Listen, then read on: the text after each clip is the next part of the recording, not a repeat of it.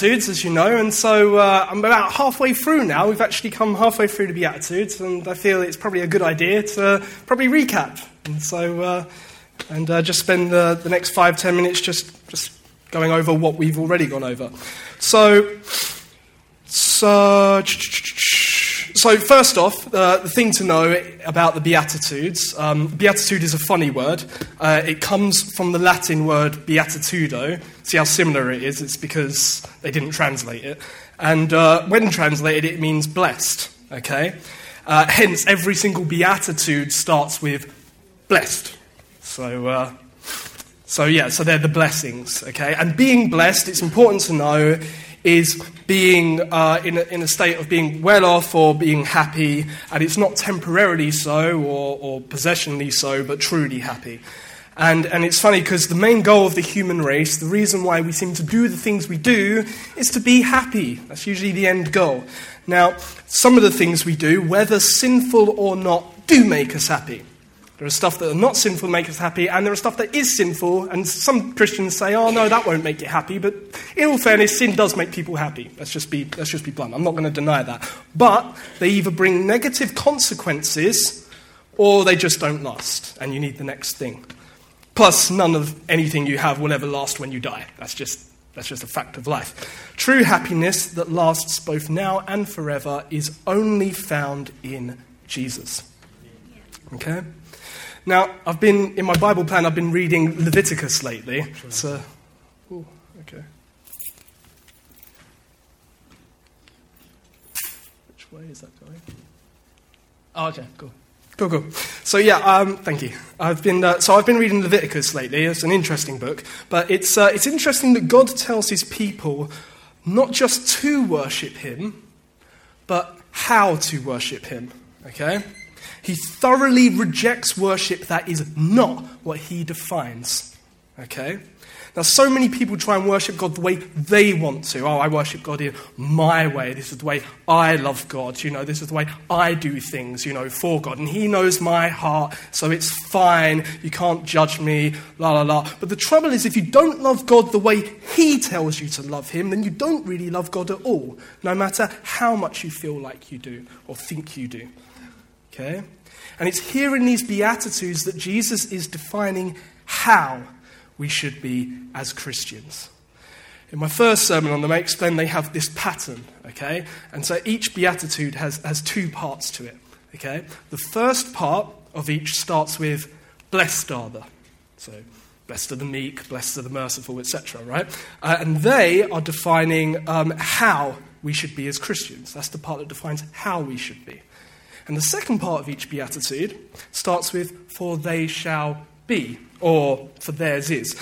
And this tells us the result of, or reward of being the way he tells us to be in the first part. Okay, so blessed are the meek, for they shall inherit the land.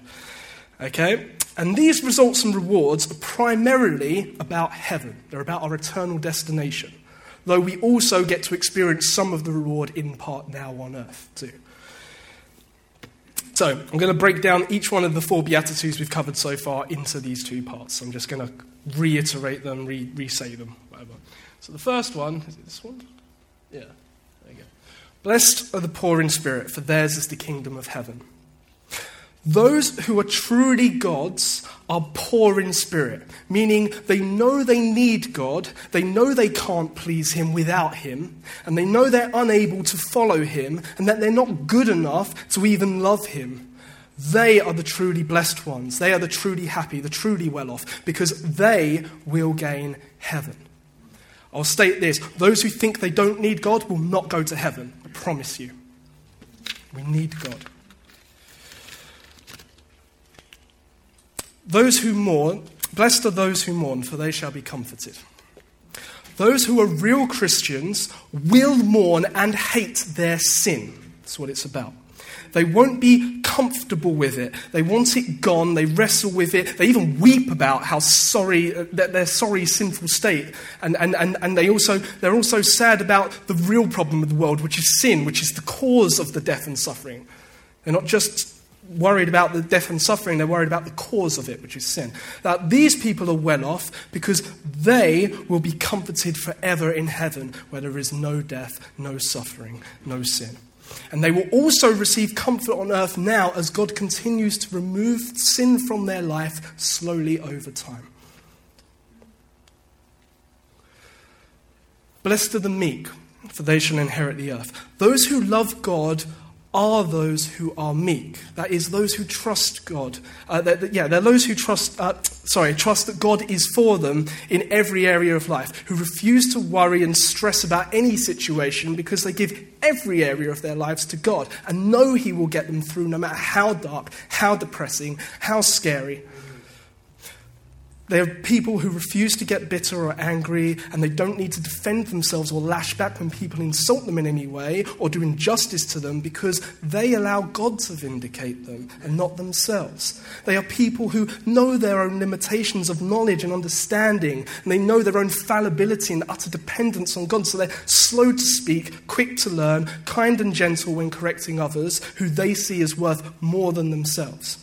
These people are incredibly happy, even though sometimes taken advantage of, because they are people who have the ultimate hope that they will get everything good in a new earth and a new universe. And finally, the last one we looked at was Blessed are those who hunger and thirst for righteousness, for they shall be satisfied. Those who are truly God's should be, and I think should be, desiring to be righteous above all else. Happy are those who make that their pursuit, okay, because they will be satisfied. First in heaven, but they will also be satisfied now on earth by receiving that righteousness they crave from God continually as they continually seek it. So they're the, they're the previous four Beatitudes. So I'm going to have a drink. If I can open it. Now, when we look at these four Beatitudes, they, they all have one thing in common, okay? They are all trusting in God. Every single one of them. Okay? Now, people in the first century, in first century Rome, who were poor, were and, and they were destitute beggars on the streets, okay? They were usually widows or orphans, okay? The poorest of the poor.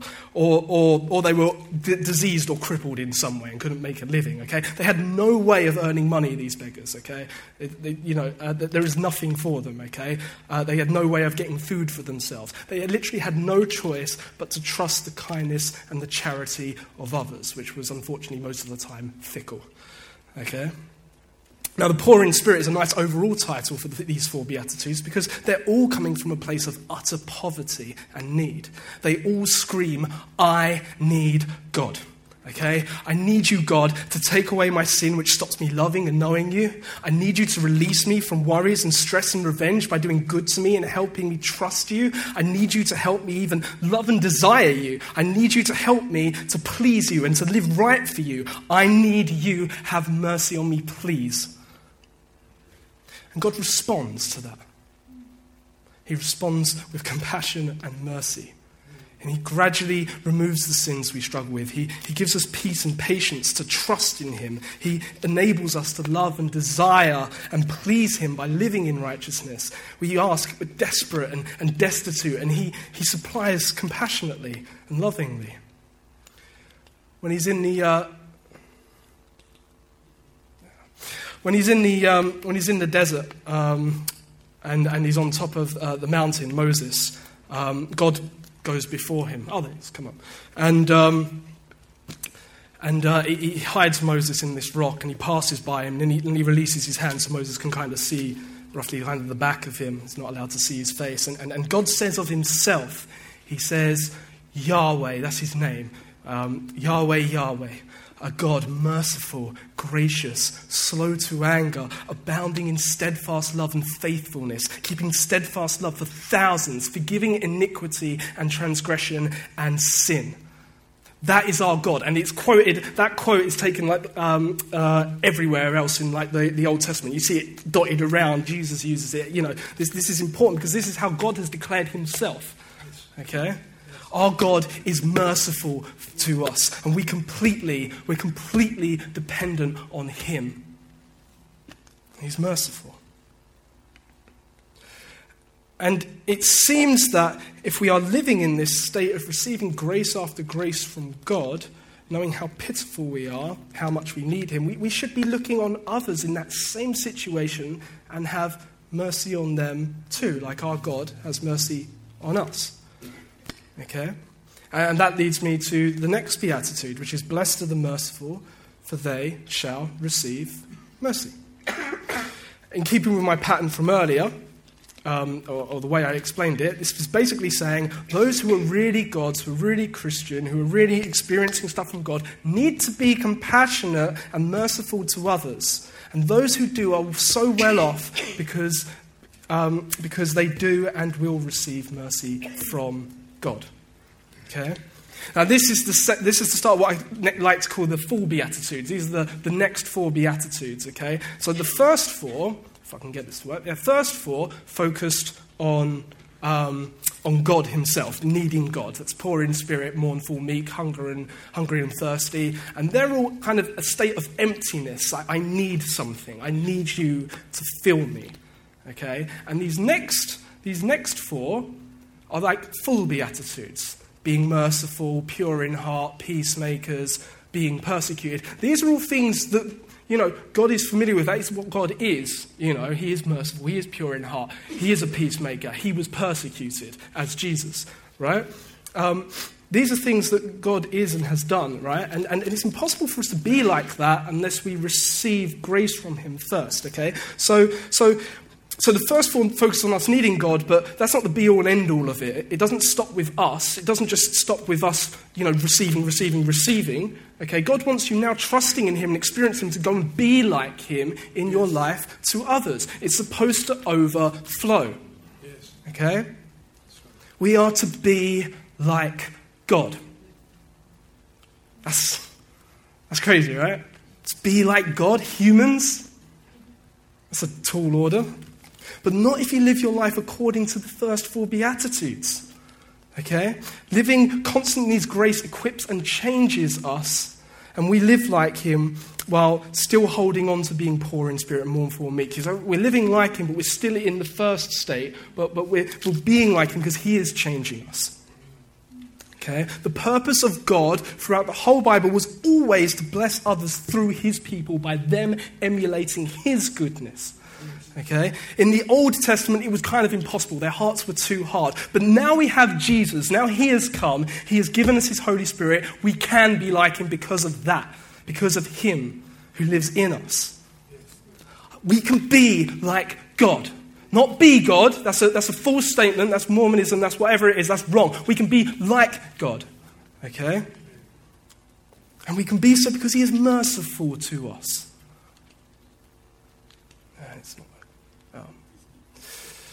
This guy, um, I was reading an article by Alan Ross, and he says, It is not that we are merciful by nature, this is in the context of being merciful, but because we have been shown mercy and live in constant dependence on the Lord. That's how we can be merciful. And Jesus tells us, Be merciful even as your Father is merciful. We are to be like him, now we are receiving from him. Oh, hello. My pages are all messed up. That's not good. See without I'm missing a page. There is. There we go. Sorry about that. So, what is mercy? Let's talk about what mercy is. Well, this is how Strong's defines it. Oh, maybe not. Um, so, Strong's defines it as the word is, the Greek word is aleo. Um, and this means to be compassionate by word or deed, especially by divine grace. It's to have compassion, pity on, to have, obtain, receive, show mercy on. And there are, there are four main statements it makes. So, so mercy is to have mercy on someone, to help one afflicted or seeking aid, to help the afflicted, to bring help to the wretched, and to experience mercy, which I've just talked about. We experience it. So mercy is compassion in action. Okay? It helps, aids, and provides for the poor, needy, afflicted, wretched, and undeserving. Okay? I'll say that again. Mercy is compassion in action.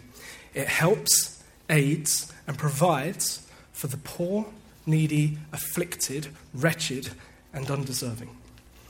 Now, I want to look in my Bible. The, the, verse I wanted to quote was way too long. So if, if you guys remember these, you know, the actual physical Bibles rather than our phone apps, yeah? Yeah? Remember those? If you, if you have that or a phone app, I, would like you, please, to turn with me. I'm, I'm going to um, Luke 10, and it's verse 25. I'm not going to wait for you. I'm just going to go. So, uh, so forgive me. Right. So, so, so Jesus is talking to random people as usual, uh, Pharisees and whatnot. And it says, Behold, a lawyer stood up to put Jesus to the test, saying, Teacher, what shall I do to inherit eternal life? And Jesus says to him, Well, what is written in the law? How do you read it? The lawyer answered, Well, you should love God the Lord your God with all your heart, with all your soul, with all your strength, with all your mind, and your neighbor as yourself. Jesus said to him, Yeah, you've answered correctly. Do that and you'll live. So Jesus kind of forced him to answer his own test on Jesus, which I find quite funny. Um, and, and, and, and, and Jesus, Jesus agrees with that. That is right. Okay, we are to love God above all else and love our neighbors as ourselves. Okay? But the lawyer, uh, after answering his own test, he, uh, he desires to justify himself. He wants to kind of make sure he's, he's, he's right here. And he says to Jesus, Well, who is my neighbor? That's a good question. That's a good question. Who is my. Keep, keep, keep it there. That's a good question, right? I don't know about you, Okay? But me and Tam have some really, really good neighbors, right? We have, we have, a, we have a, a, a nice couple next door uh, who are grandparents. They're, they're, really lovely. They even gave us our uh, outdoor table and chairs and stuff. Um, we've got a couple of families over the road from us, and, and they're, they're, just, they're just really great. They've helped me put up shelves and stuff before, and they're just really nice. And we like people like that, don't we? It's, it's nice having people like that. Even if your actual neighbor is a pain right? Even if they're a pain. We, we all have someone close to us that we like, right? And when we like those people, they're, they're easy to like, they're easy to, to love, they're easy to be around, they're, they're easy to help. You know, oh, yeah, I'll help you, yeah, because, you know, you helped me last week. You know, it, it's easy, okay? We, we like, most of us like helping those we like and whose company we enjoy, unless we're really selfish. And so we probably feel that our neighbors are those who are in close proximity to us in terms of friends, family. And I'm betting the lawyer's thinking exactly the same thing. Okay? Yeah, I like my friends, I help out. So Jesus answers him with a story, and we all know this story. So Jesus replied, so i have got it in two parts, but rather than read it, then explain it, then reread it, I'm just going to do a running commentary, so just, just hear me out. Okay? So Jesus replied, A man was going down from Jerusalem to Jericho. Now I looked some Google Maps, so uh, I know exactly how long this now takes to walk. Okay? It's about, it's about seven hours, and I personally wouldn't want to do that trip. Okay? just I'd drive or something, or get a, get a horse or camel, whatever, right? And, um, so, so, he's going down to, from Jerusalem to Jericho, and he fell among robbers who stripped him, beat him, and departed. Now, I want you to, I think sometimes we kind of forget like that this relates to real life. Sometimes we just get caught up in the story. We don't really think about what we're reading here. So I really want you to just imagine this, okay? A group of robbers you know, think, think of a gang, okay? A London gang, yobs, young yobs, just think of that, right? Because I've heard plenty of stories in the papers about young yobs beating people half to death, okay? No, I mean, really, let's seriously think about that. These guys have just left him for dead, okay? Beaten him with, we don't know what he beat him with either. Sharp things, you know, bottles and that, you know, you know in, in London whatever. This guy is beaten half to death, okay? Let's get that. So he's lying on the floor, half dead. Okay? So now, by chance, a priest was going down that road. Priest. So that would be a pastor. So imagine David. right? You're welcome. Just be glad I'm not getting you to walk. Right? okay? And, uh, right? So, so, so, pretty big guy. So, okay, this guy's probably going to help him, right?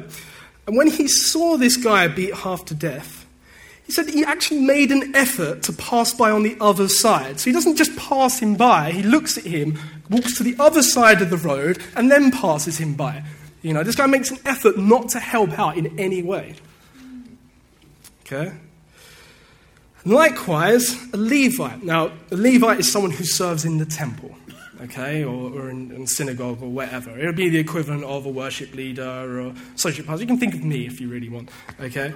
So, a Levite goes down the road and he does the same thing. He passes him by, he makes an effort not to help him, okay?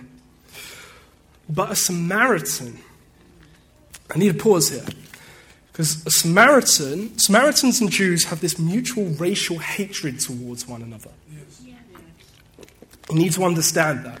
I mean, it's, it's, it's the equivalent of the, the, the, whites and blacks in the slave trade. Okay, it's like that, but a lot more fierce as well.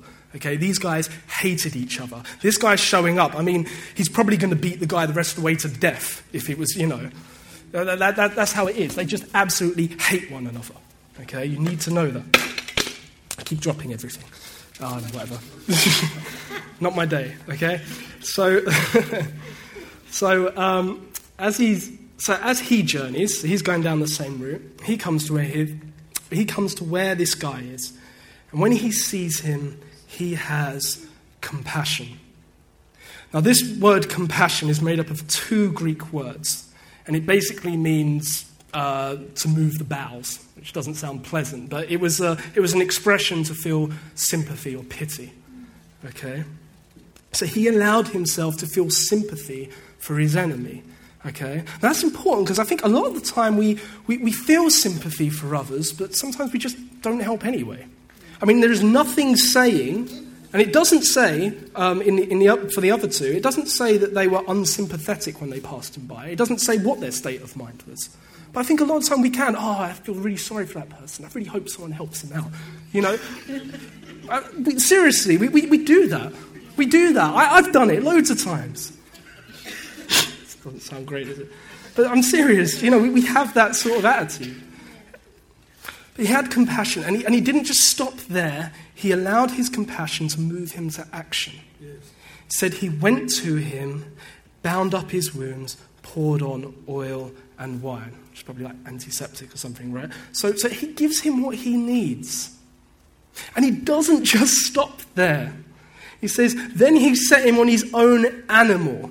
Okay? So he's riding an animal and he puts it on. He's probably not going to be riding this animal for the duration of whatever the journey will be.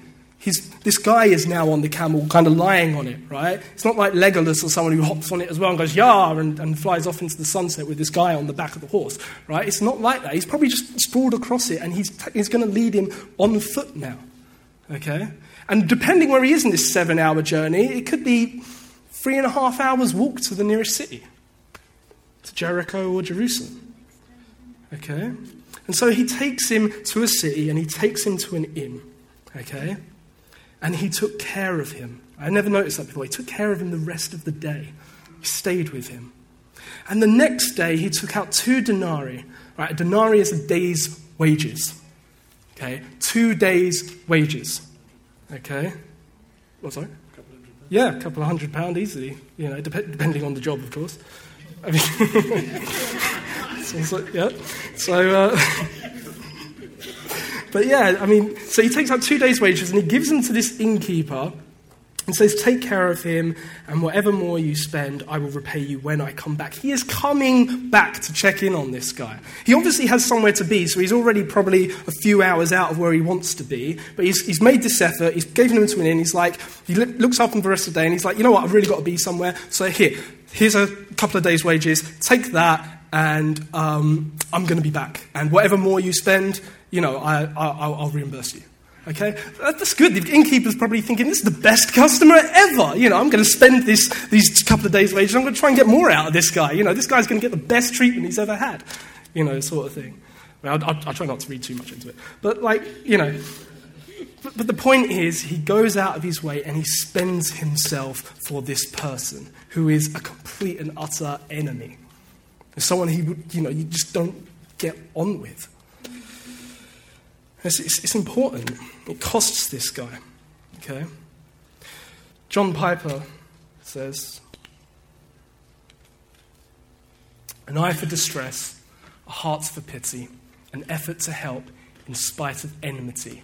That is mercy.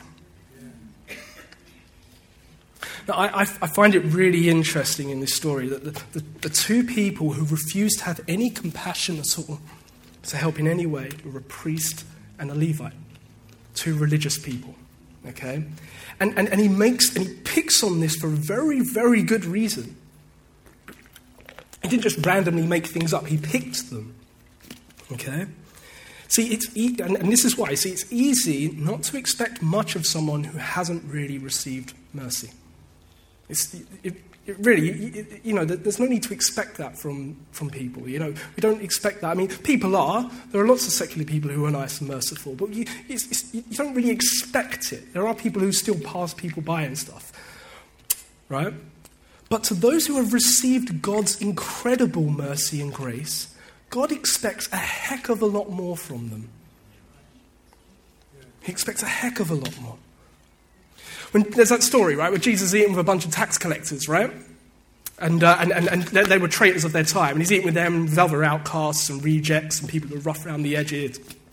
And the religious leaders question him and say, Well, why are you eating with those people? They're sinners, don't you know that?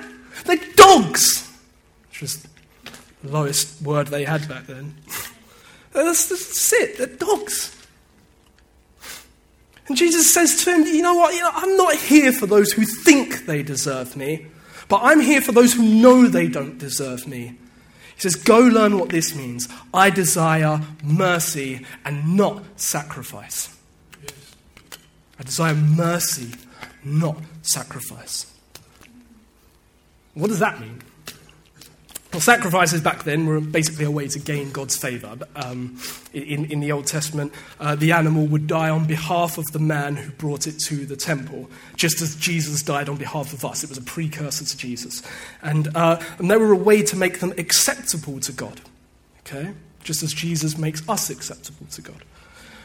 But but not only that, but they also, they, they, were also a way of thanking God and worshiping Him. There were loads of different types of sacrifices. And, and, and, and, and, so, and so people generally bought these things um, to, to, to, worship God. So thank you for this, thank you for that. And, and, and, and, that's what they did. And, and so that, you know, they would offer, a, uh, offer grain, a lamb and goat, and then eat it with their friends and family, uh, worshipping and thanking God for His goodness and His provision. Let's move that. Sorry. This podium thingy is not really big enough, David.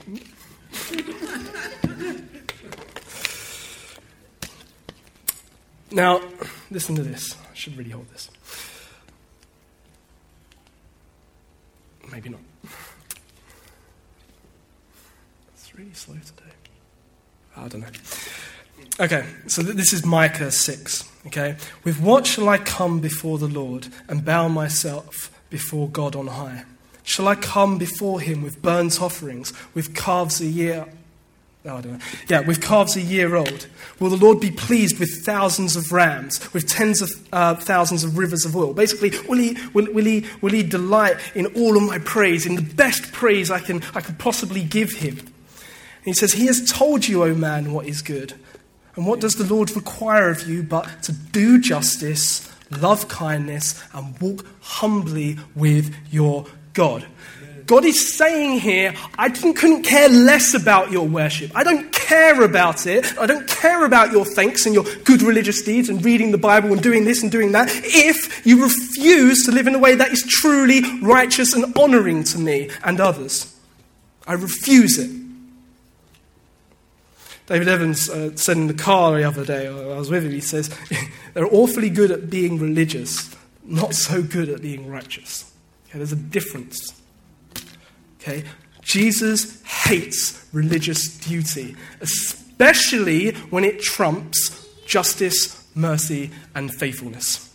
He absolutely hates it. Uh, we've got this other uh, verse in the Bible. It says, Woe to you, scribes and Pharisees, you hypocrites! Because you, you tithe the mint, the dill, and the cumin. You, you do all these little, little things. You make sure this is right and this is right, right? But, but, but you neglect the weightier matters of the law. You neglect justice and mercy and faithfulness. These you ought to have done, the, the little bits, without neglecting the big bits. Okay? You're blind guys, blind guides. Strain out gnats, but you swallow a camel. You let go what is actually important. See, this would be the real reason why the priest and the Levite didn't help the guy on the road. Okay? Because their laws state that by touching anything dead or diseased and then adding their tradition to it, their extension, those bleeding, dirty, sinful, whatever, they become ritually impure, ritually, un- ritually unclean. And this is God's law in Leviticus. I've been, I've been reading a lot. I can promise you that is what it is. It, but tell you what, it was not a sin to be unclean. It was just a sin to go into God's presence in an unclean state. It wasn't a sin to be unclean. Okay? It just meant they had to take a bath, wash their clothes, and stay out the temple for the rest of the day. That is it. That is it. No, no judgment, no nothing. That's all, that's all they had to do. But that was too much of an inconvenience to them.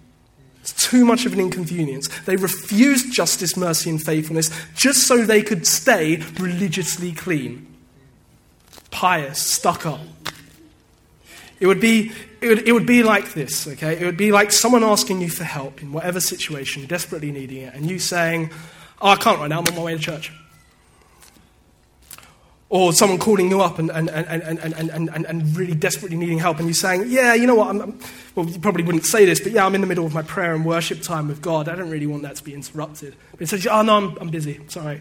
Okay, let's get back to God. I'm really annoyed that my worship was interrupted. Or saying, Yeah, I can't right now. I have to catch up on my Bible reading plan. I'm 10 chapters behind already. You know? Or I'm not going to help that person because they're not Christian, like me. Or I couldn't possibly help that person because they're dressed inappropriately, or they smoke, or they look like a druggie, or they swear. They don't meet my standard. Sam was telling me on uh, UCB, everyone know UCB? Yeah. On their, apparently on their Facebook page, they, they, they wrote this comment on a school who sent out a letter to parents asking them to stop wearing pajamas when bringing their kids to school. Right? And uh, UCB uh, then asked its subscribers, followers, whatever they are, uh, for their opinions. That's uh, never good on Facebook. And, um, and one woman added that she also saw a woman shopping in her PJs near her and that she believes it's absolutely disgusting and that they're dragging all women down into the gutter for doing so. And most people agreed with her. Okay? But here's the thing rather than gossip about her appearance, maybe she, she should have been asking God how she could love and help that person.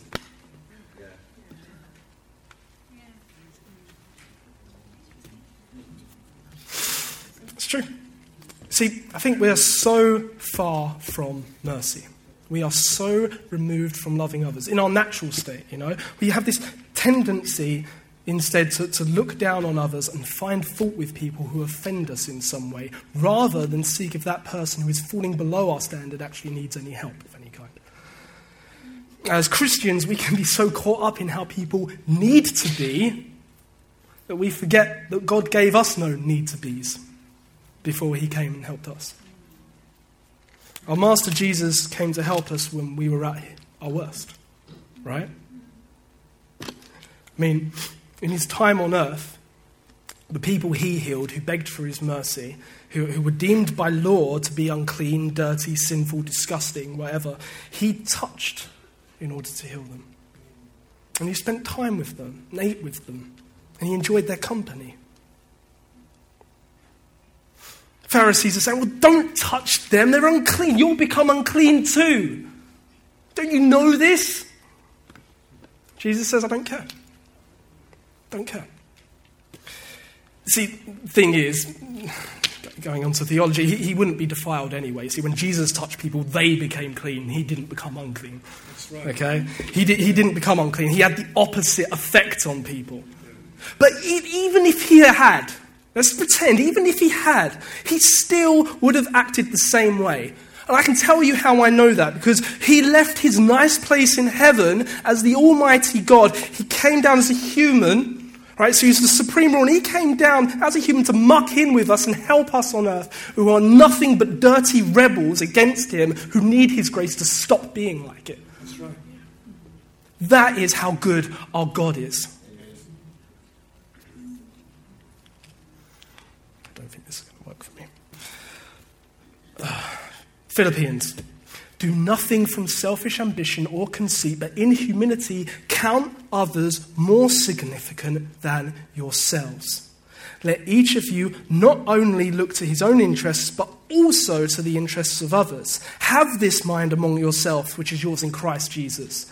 Because, though he was in the form of God, he was God, he didn't, he didn't count equality with God a thing to be grasped onto. He didn't, oh, whatever. He didn't grasp onto it, okay? He emptied himself, taking on the form of a servant, being born in the likeness of men. And being found in human form, he humbled himself by becoming obedient to the point of death, even death on a cross, which is one of the worst punishments of that day. Okay? Church, we should be the same. Okay, we should be the same. Let us not look on people as though they're beneath us, but instead serve them, counting and believing them to be above us, no matter how low they appear to us. Okay? Let us spend ourselves for those who are poor or undeserving. Let us help those who are less than perfect. Are we not the same? Really? Are we not the same? Are we, are we perfect? No. So why do we expect that of everyone else? Are we not poor? Do we not utterly depend on the goodness and mercy of our God?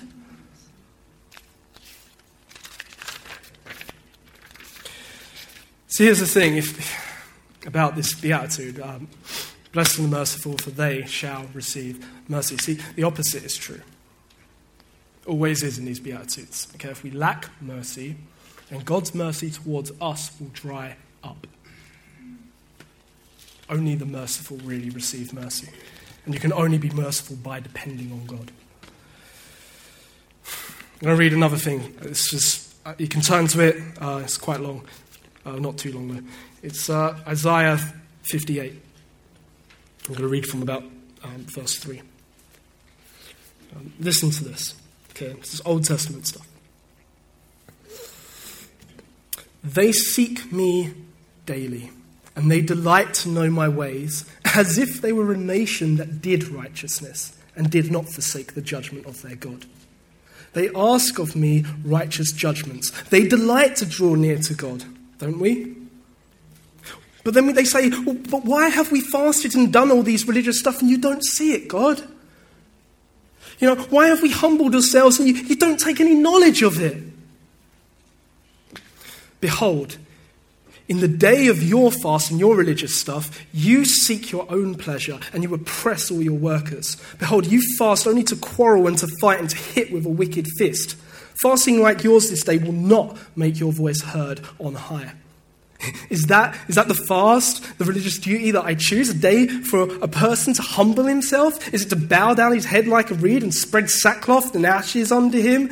Uh, is that what you call a fast? Is that what you call acceptable to me?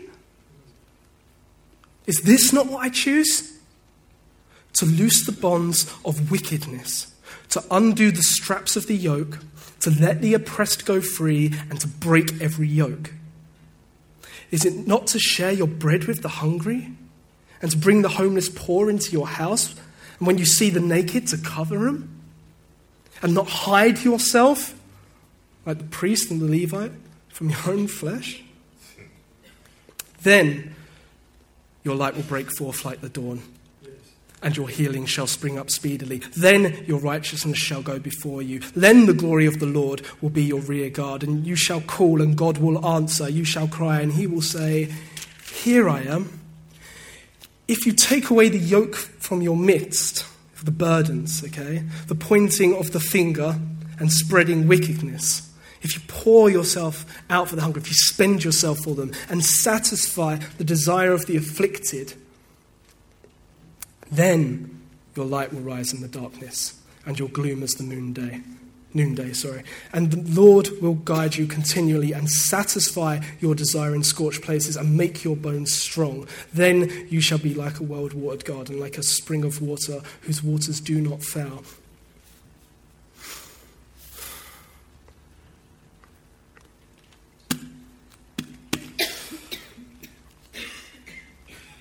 Let's imitate him in our lives. Okay? It's not about what we do. It's not about being religious, and it's not about making sure we get all the time we can with God when it's someone else's expense, okay? Let us be light and salt to the world, okay, church? Let us be shining examples of God's love to us. So if we've truly experienced God's love and mercy, we will be the same. Francis Chan says, How ludicrous it is to hold on to the abundance God has given us both in spirit and in possessions, and merely repeat the words, thank you. It's ludicrous, stupid, doesn't make any sense. I mean, there's this, there's this, there's this, there's this, um, the, the, the feeding of the 5,000, right? Everyone roughly knows that, right? And Jesus, Jesus breaks the bread and the fish, and there's only like a few loaves and, and a couple of fish, and there's like 5,000 people, and that's only men. Just think if everyone had them had a partner and children. Right? 5,000 people. And he gives them to his disciples and says, Here you go, eat, be filled. And then and make, make sure you pass on. And these disciples could have just held on to it. Said, There's not enough here for five. I need food. I need food. They didn't. They trusted Jesus. And they gave what they had. And God still made sure they were full them, and the next lot, and the next lot, and the next lot. Okay? He will fill you, but only if you give. See, if, they, if, he, if they'd held on to it, he probably wouldn't have done as much. In fact, I, I, I find when I'm in a state of giving, I receive more from God so I can give more. Yeah? Amen? Good. Good. Here's the thing, guys. If you find you're not acting this way, if you find you, you, you uh, because we should be honest with ourselves. We should be honest with ourselves, all right? right? If, if we find we're not merciful, even though we love God or whatever else, if we find we're not merciful, we're not acting that way, and here's what you need to do. We need to come back to the cross of Jesus and ask Him to break your hard heart. Don't be ashamed that it's hard. We're all like that naturally. The only way to break it is by coming back to Jesus. Okay? Sometimes we get caught up and familiar with the story of the Bible that we forget its actual true weight and meaning. And sometimes it's just in our heads, right? But it hasn't moved to our hearts. Okay? So if that's the case, let's fall before the cross and beg Him to change our poor spirits and our hard hearts, which have no love for God or man, and give us grace to be rich in both of those. And don't stop there. Okay? In fact, all of us should do this, right? The burnt offerings in the Old Testament were offered daily. Okay? The, the, the, the, you know, the fact that someone had died for them was done daily. Okay? Or something had died for them is daily. We should do the same, remembering Christ's death for us daily, morning and night. Okay? And, and, and you know, remembering him and all he's done for you every single day. Not as a religious duty, Okay? Don't, don't get me wrong, I don't want it as a religious duty. I wouldn't want to do it as a religious duty, but it's as a poor beggar asking for more of the daily bread that we actually need to live like him. Okay? The more often you remember your own worthlessness and what he did for you and thank him for it, we need to remember to do that, thank him for it, the more you'll live in his grace and the more you will imitate his grace naturally in your own lives to others. I'll state the words of Piper again, okay? An eye for distress, a heart for pity, an effort to help, effort to help, in spite of enmity. That is mercy. And that is how we should be. At the end of Jesus' story in the Samaritan, after he's finished his story, he says, um, Which of these three do you think proved to be a neighbor to the man who fell among those robbers? Which one? Was it the priest? Was it the Levite? Was it the Samaritan? And he, he doesn't say Samaritan because he's so racially hatred towards him. He just says, the one who showed him mercy. That one. Jesus says to him, You go do the same. do likewise. Let us do the same. Let us spend ourselves. Amen. Let's pray.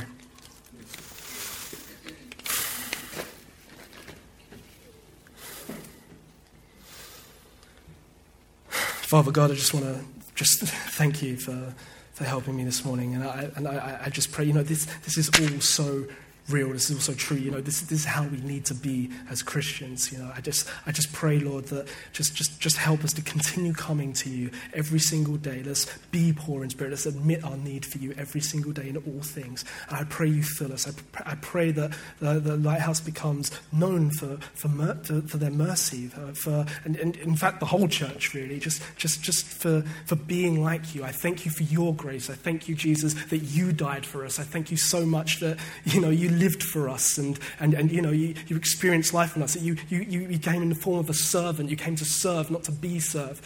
Uh, you, you, you are truly great. You are our master. You are our God. We respect you. We love you. We honor you. You are so good. Let us be the same, please, to others, Lord. Please.